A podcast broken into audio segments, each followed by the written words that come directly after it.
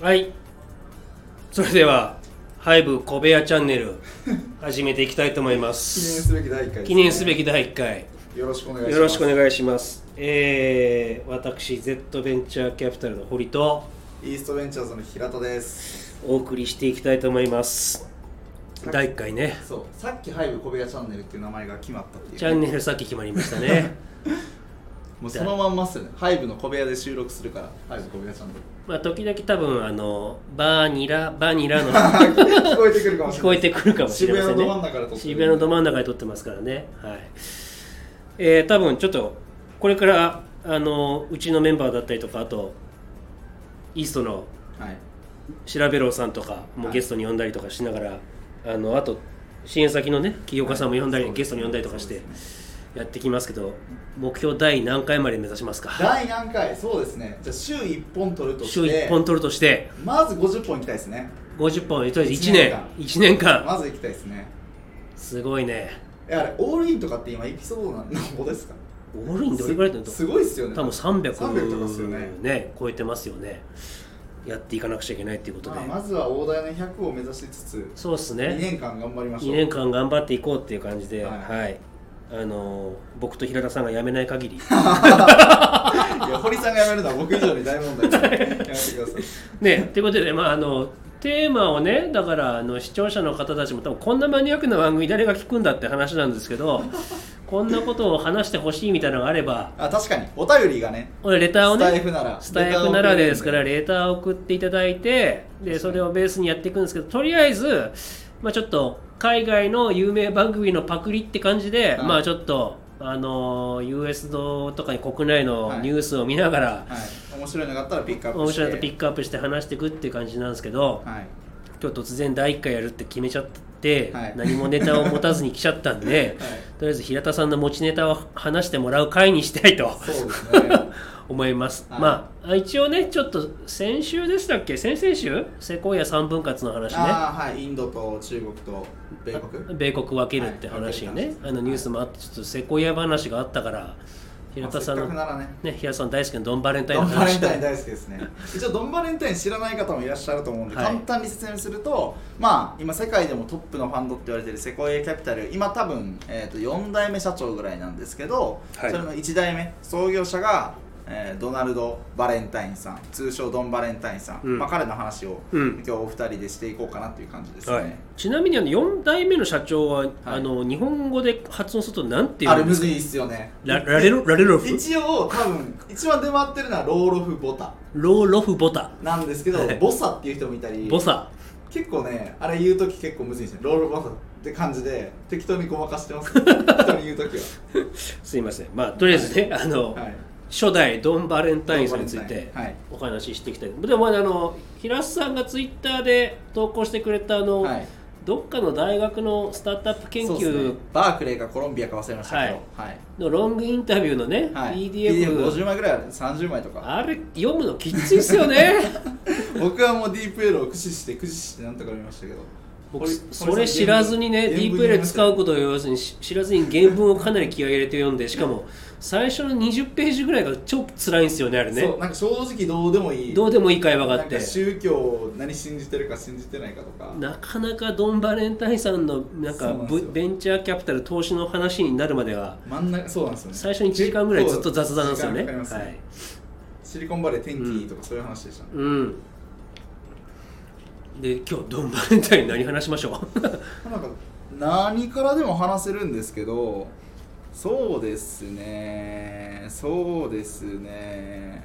まあこの この感じでいかに無計画な感じで始まったかが 分かると思うんですけど、まあ、このそうですね。で時間を稼ぎつつ。まああと高橋さんが編集してくれるからね。あまあ確かうん。に確かに、あでもなんか面白かったって思ったのは、うん。あれですね。なんかあのいきなり VC 始めてセンスがあったっていうよりはうん。もともと彼ってあの半導体の会社、うん。えーっとフェアチャイルドセミコンダクターかな,、はいそうですねなんかいろいろ多分いたと思うんですけど、はい。まあそれ自体が相当有名なベンチャーだったんですけど、はい。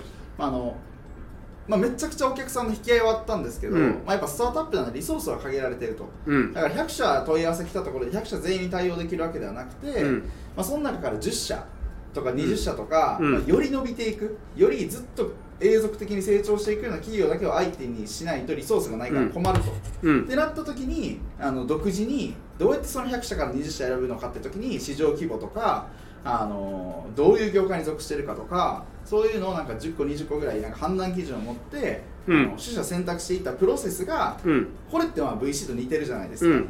どの市場にいるのかとか、なんかそれが後々のあの VC での仕事につながったっていうのは結構面白いなというか、うん。なんかコネクティング・ザ・ドッツしてるなっていうふううにん。感じましたね。まあでもさなんかあのもともとそのセミコンの世界にいたからはい。それでセミコンの会社に投資してそれで最初がインテルでしょ、はい、あえあたり？あたりか。あたりですね。ゲームの。ゲームのはあたりから入ってったんだ、い。でもあたりもそうなんですよ。あのたパッと見ただのゲーム会社に見えるけど、うん。ドンバレンタイン曰くなんか裏でかなり半導体関係してるようなゲームだったらしくて、うん。なだから投資したみたいなうん言ってましたね、そうなんだ。はい。まあでも彼自身の一番最初の投資ではないと思いますね。ちょそれは僕何か分かんないんですけどもうん。ともとはその半導体の会社にいた時代にエンジェルやってたんですよね、うん。でその時に何件か投資してるんで、うん。投資にある程度慣れた状態で、うん。なんか半導体にめっちゃ詳しくて、うん。エンジェル投資もやってるなんかうん。いい若者がいるらしいっていうのを、あの海外の人たちが聞きつけて、うん。彼に、うん。あの総額800万ドルうん。運用させて始まったのがセコイアなんで、まあ、投資の経験は全然あった感じです、ね。で VC として初めて投資したのが当たりです、うんうんうんうん。書いてあったウィキペディアにも。ああ、うん。よかった。間違ってなかっすごいねでもねドンドン。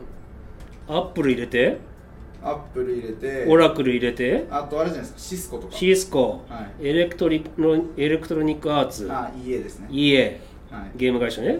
Google Google あたりからどうなんですかね？多分マイケル・モリッツが持ってきたもうセコイアとして入れてるって感じでしょ？うね、はい。まあ、EA ぐらいまでじゃないですか、多分そのネットの初期の初期の、そうですね。まあ、シスシスコとアップルっていうイメージが結構強いですね、はい。あたりか、そうですね。はい、うんでもオラクルまで入れてますね。あオラクルもですね。確かに。すげえいやな本当黎明期の会社って感じですね。その頃でも競合の数も少なかっただろうからまあって言っちゃうとなんかすごいうがった言い方ですけどいやいやまあ、それにしてもまあ最初のパイオニアですからね。そうですね。うん。でもなんかとはいえあたりにあたりが第一号案件ですけど、うん。あたりに投資するまでファンド接してからうん。1年半かかってうんるらしいんで、結構苦労したっぽいですけどね。うーんうん。まあ、取捨選択は相当厳しくやって、まあ、800万ドルしかないですし、ん。結構厳しくやってたからなんでしょうけど、うん。まあ、それで無事あたりが、まあ、当時としてはかなり今でいうアップルみたいな注目のされ具合だったと思うんですけど。そうですね。はい、僕家にあたりありましたもん。えあのピピンピンゲームみたいなですか？うん。何でしたインベーダーゲーム？インベーダーゲームとか、はい。パックマンみたいなのがあった気がする、えー。うん。そそれ何年前の話ですか？何年前だろううちにファミコンが来る前の話だからね、はいはいはい。お父様が家に置いてたみたいなうんなんかかもらってきた仕事でもらってきたのかな？へえでもなんかあのスティックがポキッと折れちゃって。あ それで遊べなくなっちゃったの覚えてますけどーあーちょっと昔ながらのゲーム。でもその1年後か2年後に任天堂のファミコンがファミリーコンピューターが登場してそれからドンキーコングやった時はなんかうんあたりと全然違えなと思ってなんか全然こっちの面白いじゃんと思って似てるのすごかった。ってことね。うんはい。はいなんか覚えてますけど。あなんで 5, 歳とか6歳とかそれくらいの時じゃないだからだからまあその時から全然ドンバレンタインはね VC として投資をしてたってこと。ですすすごいね。それすごいですね。そう考えると1975年だから俺が生まれる前だもんだって。そうですよね。すげえな。あでもワーナーコミュニケーションズにその後売却したんだねあたり。あたり。あワーナーですか。へえワーナーが買ったんだ。確かに。まあまあエンタメっちゃエンタメですけどね。うん。うん。まあでもあたりへの投資自身もまあ多分大当たりですけど。うん。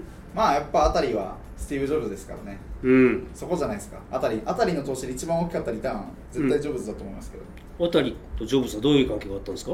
えーもう19歳の時のジョブズが一番最初にあの働いてたインターン先がうん。あたりですね、すげえな。そうなんですよジョブズあたりでインターンしてたんだ。でなんかそのあたりのあの創業者とうん。ドン・バレンタインが喋ってて、うん。まあ、なんかジョブズっていうやつがいるから会ってやってやみたいな。うん。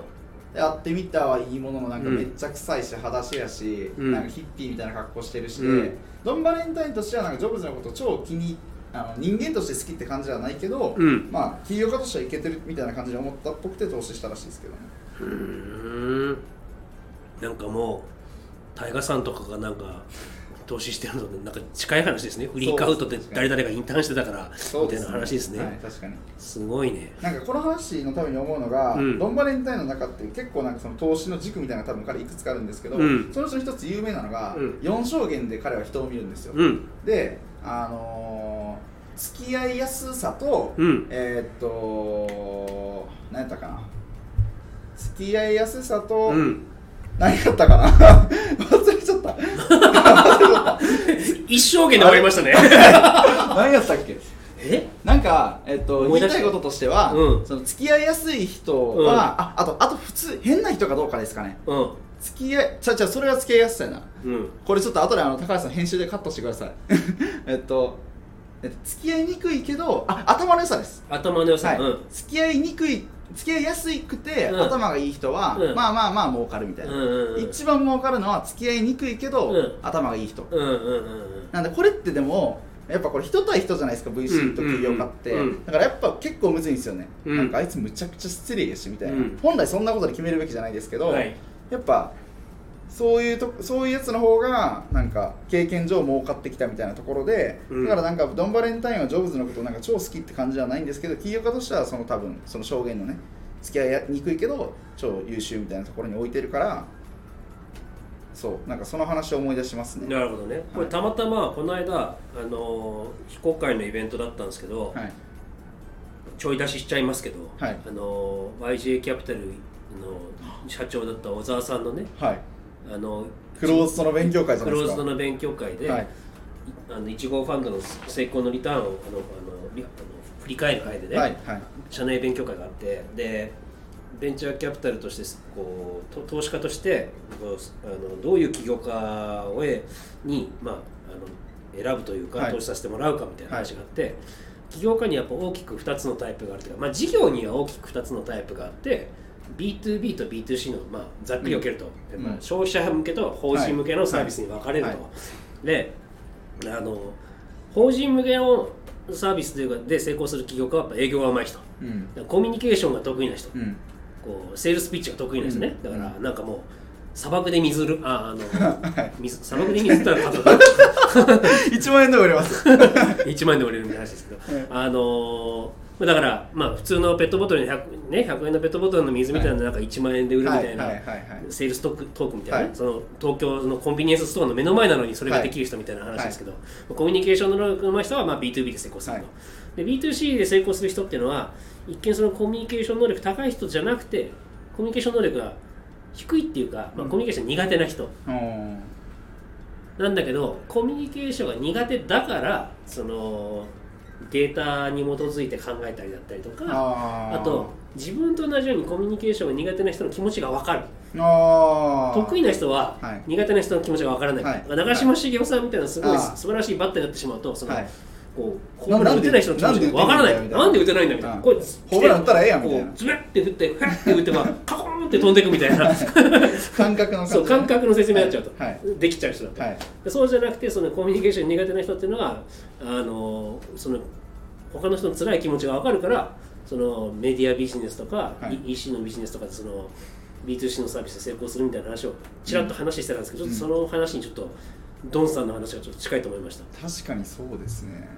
あーでも 2C はコミュ障。こ 2C はコミュ障ってまとめちゃうとあれですけど、うん。まあ、結構分かりやすい分け方ですねそれは、ううん。ん人は4分割で見るのねドンさんはね。らしいっすよ。結構これはいろんな VC が参考にしてるっぽくて、ええ。あのユニオンスクエアベンチャーズのフレッド・ウィルソン、うん。フレッド・ウィルソンかな、うん。とかもあのその4象限をついちょいちょいブログで引用してるんで、うーん。結構みんな意識してるっぽいですね。でもそんなどこでも習ったことないですけどそるんいやですね。ーあるみたいですね。ね。でも海外には結構そういう情報落ちてるんですよね。うーん。突然でもなんかピッチしに来る起業家の皆さんが付き合いにくい感じになると困るんですけどね。いやー。でもなんか正直なんか年に何百人とか待ってると、うん。ちょちょっと苦手かもみたいな人は正直いるかなとか思ったりはするんですけど、やっぱそのタイミングでやっぱこれを僕は思い出しますね付き合いにくいってでもどういう感じなんですかね。なんか人として本当にもうなんか嫌でなんか、この人無理だなと思ってたのかうん。なんかちょっとなんていうんですかこうわかんないですね。ちょっとその付き合いにくいの定義が知りたいですね。なんかそれってドンさんは言葉とかにしてそのユニオンスクエアベンチャーの方も、うん。あの言語化して言ってるけど、はい。なんか付き合いにくいの受け止め方って人によって違うじゃないですか。そうですね 何なんでしょうね。まあ例えば、まあ、ジョブズとかもしかしたらそんな感じかなと思うんですけどなんかこだわりが強すぎる結果、うん。例えばちょっとフィードバックしてみたら、うん。そんなわけないやろ。こっちに決まってるやろ。ボケ貸すみたいなうん。ぐらいまで言われるみたいな、うんうんすごい攻撃的とかこだわりが強いがゆえうんに、うん。みたいなのとかは一つありそうですよね。うん。うんなんか多分敬語が使えないとかそういうのはもうなんか大した話じゃなくて。ああ何人か頭に思い浮かぶな なるほどね。うんでもなどうなんだろう。難しいな付き合いにくい人。付き合いにくい人ね。にくい。逆に付き合いやすいってどういう方に思いますか？付き合いやすい人？はい。えいろいろ察してくれるとかさ。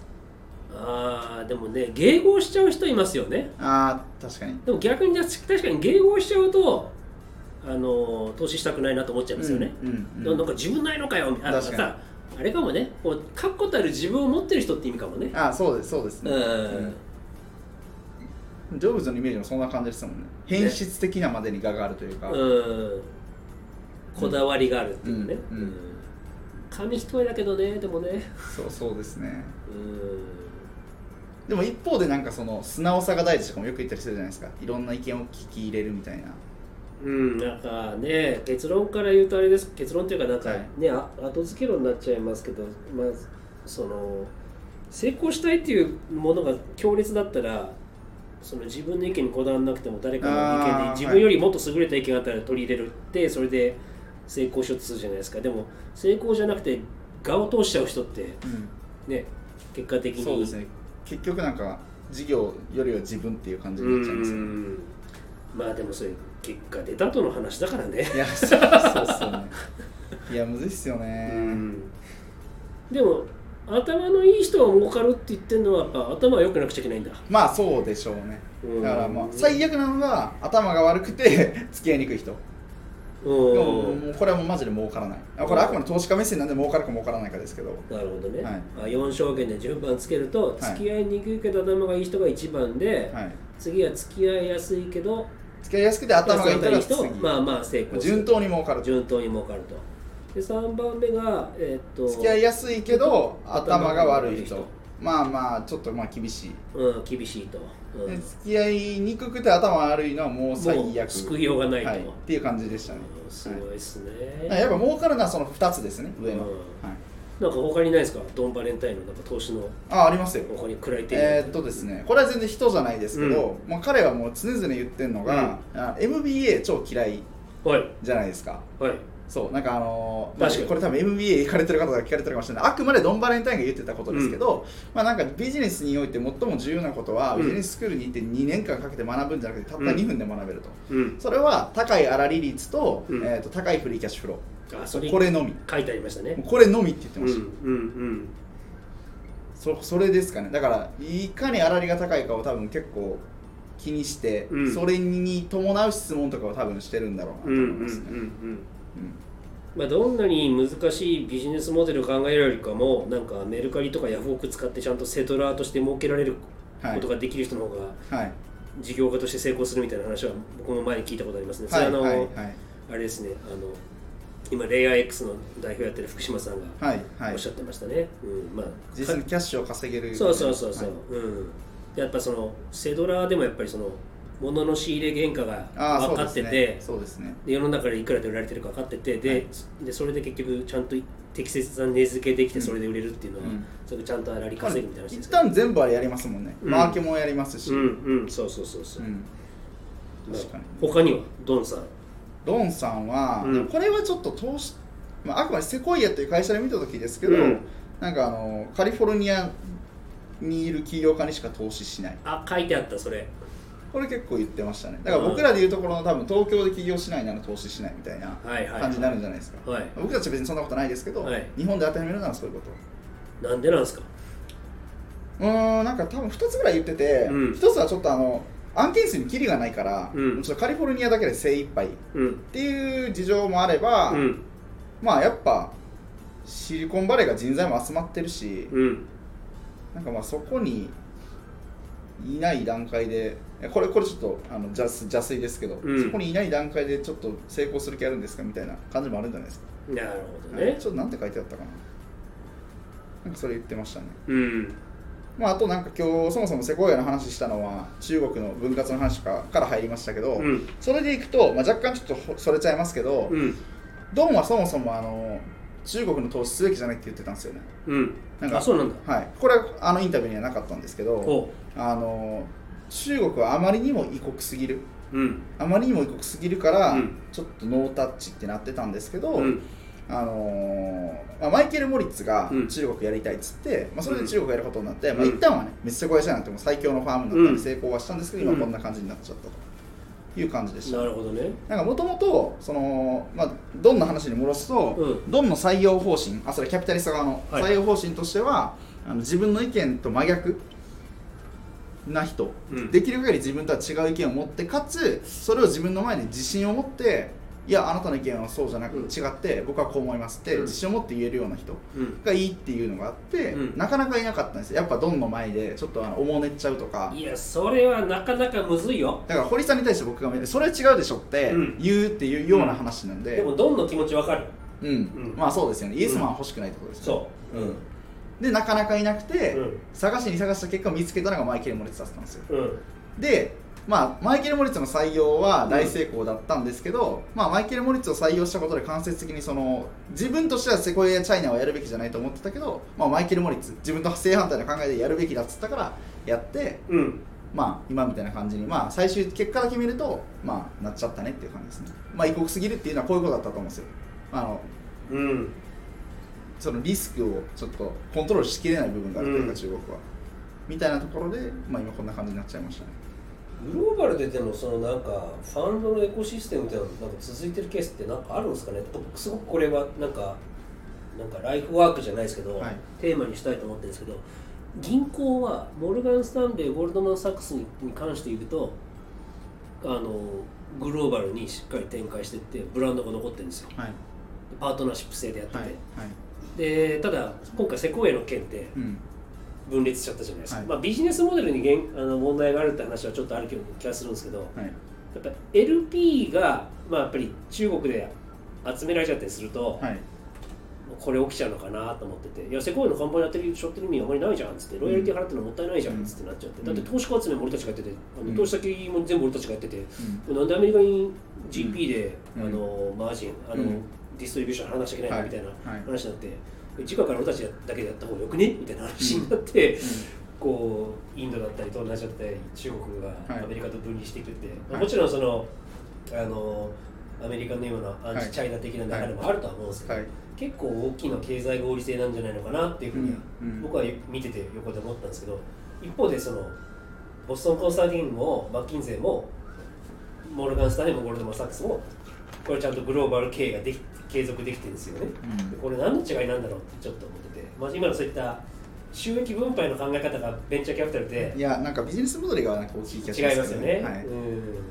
でなんかまあこれどこまでそのこういうポッドキャストで言っていいもんなんかわかんないですけど あまあまあ無理だったら編集するとしてあの結構あのセコイアチャイナ分裂の件に関しては、そのなんでロイヤリティ払わなくちゃいけないんだよ、うん。じゃなくて、うん。あれほとんど政治問題かなと僕は思っててでも東南アジアのあそインドだったりとか関係ないじゃないですか。中国はそうかもしれないけど。まあ確かにそうか。じゃあ中国だけ出てきゃいいじゃんって話になりますね、そしたら。うん。そしたら僕なんか確かに政治リスクだなと思うんですけど。なるほど。確かにそうっすね。で僕は東南アジアのヘッドのシャヒンドラっていうのはインドのヘッドのシャヒンドラっていうのは会ったことなくて、まあ、話はずっと聞いてたんですけど、まあ、結構当ててるわけですよね。うんインドと東南アジアでうん。ユニコーンバシバシ投資して当ててるんで、うん。なんかもしどうなんですかね。まあ最初政治的リスクで米中話そうって話になった時に、まあその乗っかってきた。各各国のパートナー会議とかで ね。あじゃあなんかこれを機に分裂しちゃう中国はどうだったらうちも出るよみたいな感じでね。その可能性もなんかななききにしもあらずだね。まあ邪推ですけどね。はい、なんか僕はあのーセコイアセコイアチャイナ分裂したっていうのって、うん。多分結構 VC の人ってあの G インフォメーションの記事からうん。見た人多いと思うんですけど、はい。あれあの記事って日本人の方が書いてるんですよ、あそうなんだはい、日本 G インフォメーションって唯一一人だけ日本の方がいらっしゃって。マニアックな情報だね。でこれちょっと話聞いてみたいなと思って、うん先週ぐらいに僕もうこのポッドキャストのことはまた考えずに、はい。はい。普通に Zoom でお話しさせてもらって。おその時にうん。彼が言ってたのが、まあ、あれはもうほぼ政治ですねみたいな。あだと思いますっておっしゃってて、うん。いろんなインタビューの結果、うん。で、えっと、印象的だなと思ったのは、うん。まあ、これで、まあ、中国のセコイチャイナトップのニール・シェンうん。は自分でファンドレイズしないといけないじゃないですか、うん。あのアメリカの力借りずに、うん。結構苦労するんじゃないかって彼は言ってましたね。だから堀さん的にはそのもう俺の力で集めれてんのになんでロイヤリティって話だと思うんですけど、彼の見見見方としては案外苦労して多分中国国、まあ、そもそも中国のベンチャーキャピタル業界ってほぼ全体がうん。アメリカのお金だったじゃないですか、うん。LP が、うん。なんでそもそも中国国内でどれだけ集めれるのかが疑問っていうところと、うん。まあだからまあ多分サウジとか行くと思うんですけど、うん。まあ、サウジもサウジでまあビジョンファンドの話とかもあったりで、うん。結構その多分 LP 投資昔よりはうん。結構厳しい目で見るようになってると思うんですよね、うん。そんな中で、まあ、まあニール・シェーンは確かに中国の中でトップの投資家ですけど、うんまあ簡単にはいかないんじゃないかみたいな話をされてましたね、へー。そのライターの方は。じゃあ東南アジアはまた全然違う理由なのかもね。インドインドと東南アジアはね。うん。うん。うん。なるほどね。そうですね、まあ、ちょっとこれはい絶対に出ない情報なんで、うん。まあ、いいつまでたっても多分邪推でしかそうだね。ちょっとニール・シェーンに聞いてみてよ。直接。何何が目的なんだかただのじゃじゃ馬根性しかないからね他にドンさん。ドンさん。ドンさん。起業家とうん。キャピタリストの。うん。ファンド運営とかでなんか格言とかあるんですか？格言そうですね。あちょっと、うん。そうですね。まあさっきのあの4証言の話と近い話で、うん。かつちょっとあの間接的にどんどん話をするんですけど、うん。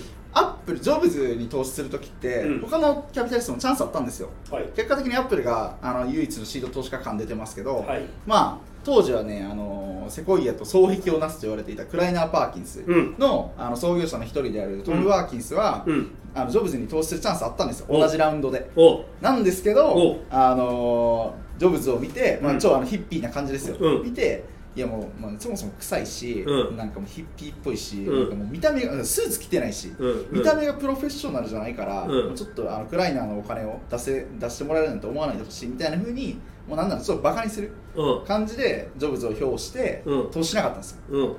でもそれをあのドンは、うん。あのそんななんていうんですかね些細というか表面的なことじゃなくて、うん。本質的に彼がその起業家としてセコイアキャピタルを儲けさせてくれるのかみたいなところを、うん。多分ヨーションゲーで見見てたと思うんで、まあでもそれはやっぱ、はい。あたり投資してたからうん、あたりでの働きっぷりっていうかあたりからのレファレンス創業者からのスティーブってちょっと変なやついいんだけどっていう紹介を受けてるからもうそこももうそこがもうノールックではい。乗っとけって思ったのは多分ドンの考えでそのレファレンスがない中でこうジョブズをいきなり当てられると。当てられると、はい。これ無理無理無理ってなったんじゃないかなって思いますよ。あー、うん。確かに変なやつなんだけどマジで優秀って一人レファレンスくれるだけで、うん。まあ構えれますしかも自分はい。が出資してその、まあ、ある種の成功体験、はい。プチ成功体験を得ている、まあ、ちょっと何年にそのあたりの方が、はい。スティーブを紹介したかジョブズを紹介したか分かんないですけど、はい。でもまあ多分そのエクジットするまでの間に多分一番最初の投資でもあり、はい。まあ、あたりが事業的に味方上がりで伸びてるっていう感覚もあったから、はい、その人の言う進める人だったら間違いないだろうってやっぱ思いますよ。確かにそうか。山田慎太郎さんにいやちょっと平田君ちょっと会ってもらいたいあ何業ですか界いるんだけど投資します投資します投資します。なるじゃないですか。投資しますいくらでも。なるじゃないですか、はい。はい。うん、いやそれは結構でかかったんじゃないかなと思いますけどね、確かに、まあ、あと逆にそこで外れたとしても、はい、まあ、あたりで十分儲けまあまあまあまああそのそれもありますね。まあねそこではいはい。貸し借り。もうあたりで勝ちが確定していた、うんうん。うん。確かにその段階でクライナーがまだ一件も大当たりが出てない状態だったら怖いですね。うん。こんな弱っけわからんやつにお金預けていいんやろそうですね。だからこれ名前出しちゃいけないかもしれないから多分後でピーとかこれ多分 できないでしょ？あこれでもできますよ。P ピーできる？できます。あのー、ピーちゃんと入れてほしいんだけど最初ファンド立ち上げた当時の当時最初の時にあの小沢さんに投資する機会があった。であの小沢さんと面面談してでその日なんかファンドできたばっかりで、はい。1号案件に小沢さんは怖いって思ったらしいんですよ。あそれであのなくなっ小沢さんから「いかがでしたか?」って「どうですか?」ってメール送ったけどもうなんかあの人ちょっと 小沢さんのこと見てちょっと気の狂った起業家だなと思って 大事なお金はちょっと預けられないと思って、あ、うん、そのメール自体を無視しちゃったらしいんですよ。ええ返信すら。マジっすか、うん。で投資の機会を逃したって話で、その話を僕がちょうど YCA キャピタルの社長になる時だな、はい。タイミングでちょっとご挨拶しに行った時にその話聞いてで僕はもうね一生であのあれを一番後悔してるってう。ん。話をされてて。そりゃそうですよ、ね、もうなんかもうあれ本当見逃したっていうかあの投資機会逃したことを本当一生後悔してるって話で,、でもうこれからもう僕はいい企業家だなと思ったらなんかもう怖くても投資全部投資することにしてるんだって話をおっしゃってましたね。いやー貴重な学びですね。それ初めて知りました。あそうですか？全く知らなかったです。多分まああのポッドキャストとかに読んだら多分はい。ああ。話してくれると思うんですけどね。まあまあ一応オフレコだったんであの、はい。ちょっとあのちゃんと後で関係して P が入れてもらいたいんですけど、でもやっぱりそのなんかやっぱ最初ビビるんだろうねやっぱり。そのヒッピーみたいなの見ちゃうと、うん。確かにそれでいくと、うん。確かにレファレンスめっちゃ大事だと思って、うん。これまたちょっとドンからずれますけど、はい。ずれますけど、はい。アーサーロック。うん、アーサーロック。アーサーロック。えっとあのあのファンドね。えっとグレーロック。あじゃなくて。グレーロックじゃないです。アーサーロックはあなんかね変な名前のファンドです。アーサーロックアソシエイツみたいな。アーサーロックさせてこれ多分ちょっと違うかも。忘れました。彼はどっちかっていうと VC の人っていうよりは、うん。あのー初代エンジェル投資家みたいなはい。感じのイメージが強い方うん。なんですけど、まあ、彼も結構そのアップルへのエンジェル投資でかなり有名になってる方で、でまあなんかやっぱアップルに初期にエンジェル投資したってなるとなんかいろいろ見て、うん。まあ、この若者は目が違うみたいな、はい。で投資したかと思いきや、うんあのマイク・マークラっていう、はい。えマイクマークラね。はい。IBM でしたっけ、はい。IBM で暇してた、はい。まあ、優秀なやつが、うん。なんか何を狂っ年狂ったのかあの創業期のあのアップルに、まあ、私財を投じてかつ自分の時間も投じて入ったわけですよ、うん。なん。かそれを見てもともとマイク・マークラとアーサー・ロックは知り合いで仲良くて、うん。でアーサー・ロックはマイク・マークラのことを超優秀な IBM の,、うん。わあの若手うん。って思ってて、うん。そのマイク・マークラがうん。アップルに行ったと、うん。正直アップルとかジョブズとかうん。ウォズとかのことは知らんが、うん。マイク・マークラの賭けと逆にはかけたくないと思って、うん。マイク・マークラがそこまで投資してる身銭切ってるんであれば投資しようっていうので投資したら、うん。アップルになったっていう。だからこれもう一種のレファレンスですよね。マイク・マークラっていう。すごいですね。インテルアップルフェアチャイルドセミコンダクターそうなんですよ。の創業初期の投資家、はい。エンジェルだ。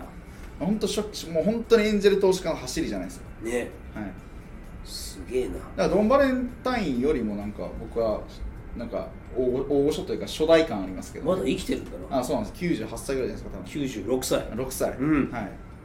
だからもうチャーリー・ワンガーバフェットと並ぶ、まあ、この投資業界の偉人の一人ですよね。はあすごいっすね。そうなんですよ。そういうだからレファレンスは大事って話ですね。うん。はあ。どうやって終わらせようか 無理やり終わらせるとしたら、ね。なんかレファレンスくださいじゃないですか、え 誰かおすすめの企業家いたらご紹介くださいそうっすね。まあちょっとじゃあまあ後で編集するとして、はい。まあ、だいぶねドン・バレンタインさんのお話をいろいろ聞いてきましたけど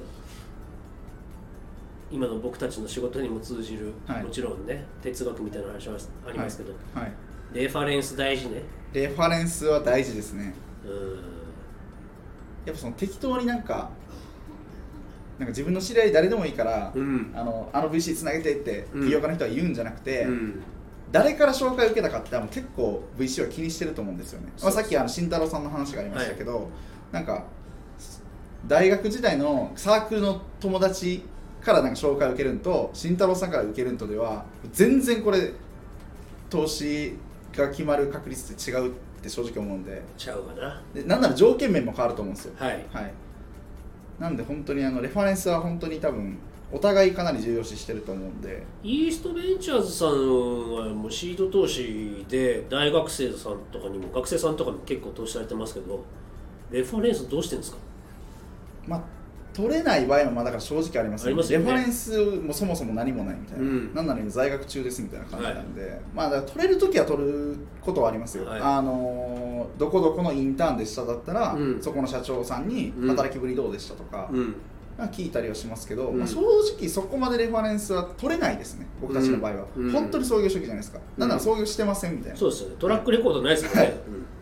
そうですね。だからあれば全然ぜひぜひ聞くんですけど、うん。全案件の中でレファレンスを取って投資するっていうのは多くはないかもですね。はい。でも大事ね。でもでも大事です、うん。なんかあのこれあの多分メディアとかでオープンになってましたけど、うん。あの松山大河さんうん。はあのレファレンスを大大事にしてて、うん。あのこれまで慎太郎カラーとかの、うんえーっと紹介で断ったことはない、うん。みたいなことを多分おっしゃってたと思うんで、はい。それはまあレファレンスが大事ってことだと思うんで、はい。僕ねその分かってないバカバカキャピタリストなんで過去にあのタイガさんにご紹介いただいた会社さん2社お断りしててはい。もうそれもさっきの P 話でいうはい。自分にとってのもう最悪の公開話でして、今はもうあのタイガさんからご紹介受けたら100%投資します。あその会社はすごく成長されたってこと？そうですね。2社ともまあ大成功されたんで、ははい。いまあ、今でもねいろんな場面でお会いすることもあるんですけど、はい。なんか本当、会うたびに心苦しいですよね。はい。いやだから本当にレファレンス大事ですよね、うん。まあだからもちろんねあのご紹介する側の方もだからタイガさんとかも多分100%全部がうまくいくというふうにはい。あの、うん。まあ、思っていると思うし、まあ、そこは約束できない話だとは思うんですけど、でもやっぱり、うん、あのそういうご紹介のまあトップベンチャーキャピタリストのご紹介を断るっていうのは絶対やっちゃいけないことなんだなっていうのはちょっとこれでもまた難しいところで、うん結構なんか現実的な話ですけど、なんかじゃあそのトップベンチャーキャピタリストが紹介してくれた案件がうん。割と客観的に見てもちょっと違うんじゃないかなって思って断りたくなるとするじゃないですか、はい。でもそこで断っちゃうと、うん。おそらく次からそのトップベンチャーキャピタリストからはちょっと紹介の数が減る可能性あるじゃないですか。はい。だからそこまで見見てこの案件はちょっと微妙かもしれないけどここで断っちゃうとなみたいな将来紹介されないかもなみたいなうん。誘惑とかもありそうじゃないですか、ありますよね、うん。それは。うん。これ難しいですよ。ね、うん。あのうちっていうか Z ベンチャーキャピタルってオールステージやらせていただいてるんで、はい。はい。シードからレーターまで全部やらせていただいてるんでだからシシードベンチャーキャピタルもレーターステージ特化してるベンチャーキャピタルも、まあ、全てのベンチャーキャピタルさんと仲良くしてて、はい僕らが紹介させていただくこともあるし僕らが紹介を受けるうん。ことも両方あるんですけど、まあ、やっぱりこう三つ子の魂100までじゃないですけど、あの時断ったよなとか。そうですよね。とかあの、はい。なるべくやっぱまあその紹介を受けたものに関してあこ断っちゃったからやっぱ次はちゃんとなんか形にしないといけないなとか、うん。やっぱそういう考えちゃいますよね。いやーそうですよねそう。なんかオールステージでやってるからこその悩みですよねそれ。うん、でもやっぱりそれやってるからこそなんかいろんな方との関係値築けるからはい。いいなと思いますよね。うん。なるほどだからちょっと個人的にはちょっと最近有安さんのやつをかつて何件か連続してお断りしちゃったことがあるからちょっと次をちょっと有安さんに 最近声かかんなくなっちゃったからちょっとここのポッドキャストを通じてもし聞いてたらねあぜひ別に有安さん個人が聞いてなくても有安さんから出資を受けている企業家の皆さんが聞いてたらちょっとはい改めてあのご連絡いただけたらと思いますすなんか有安さんももしゲストに来てくださったらなんかそれはそれで面白い回になりそう。ですそう。ですねう。ん、そうですね。あとこのこのポッドキャストあのねスタイフに呼んでもらいたいゲストエンジェルだったりとか起業家だったりとかっていうの、そういうのもあったらぜひご連絡レターをお待ちしてます。お待ちしております。はい。じゃあ記念すべき第1回。はい小部屋チャンネル。ル。ドンバレンタインの回でした、はい。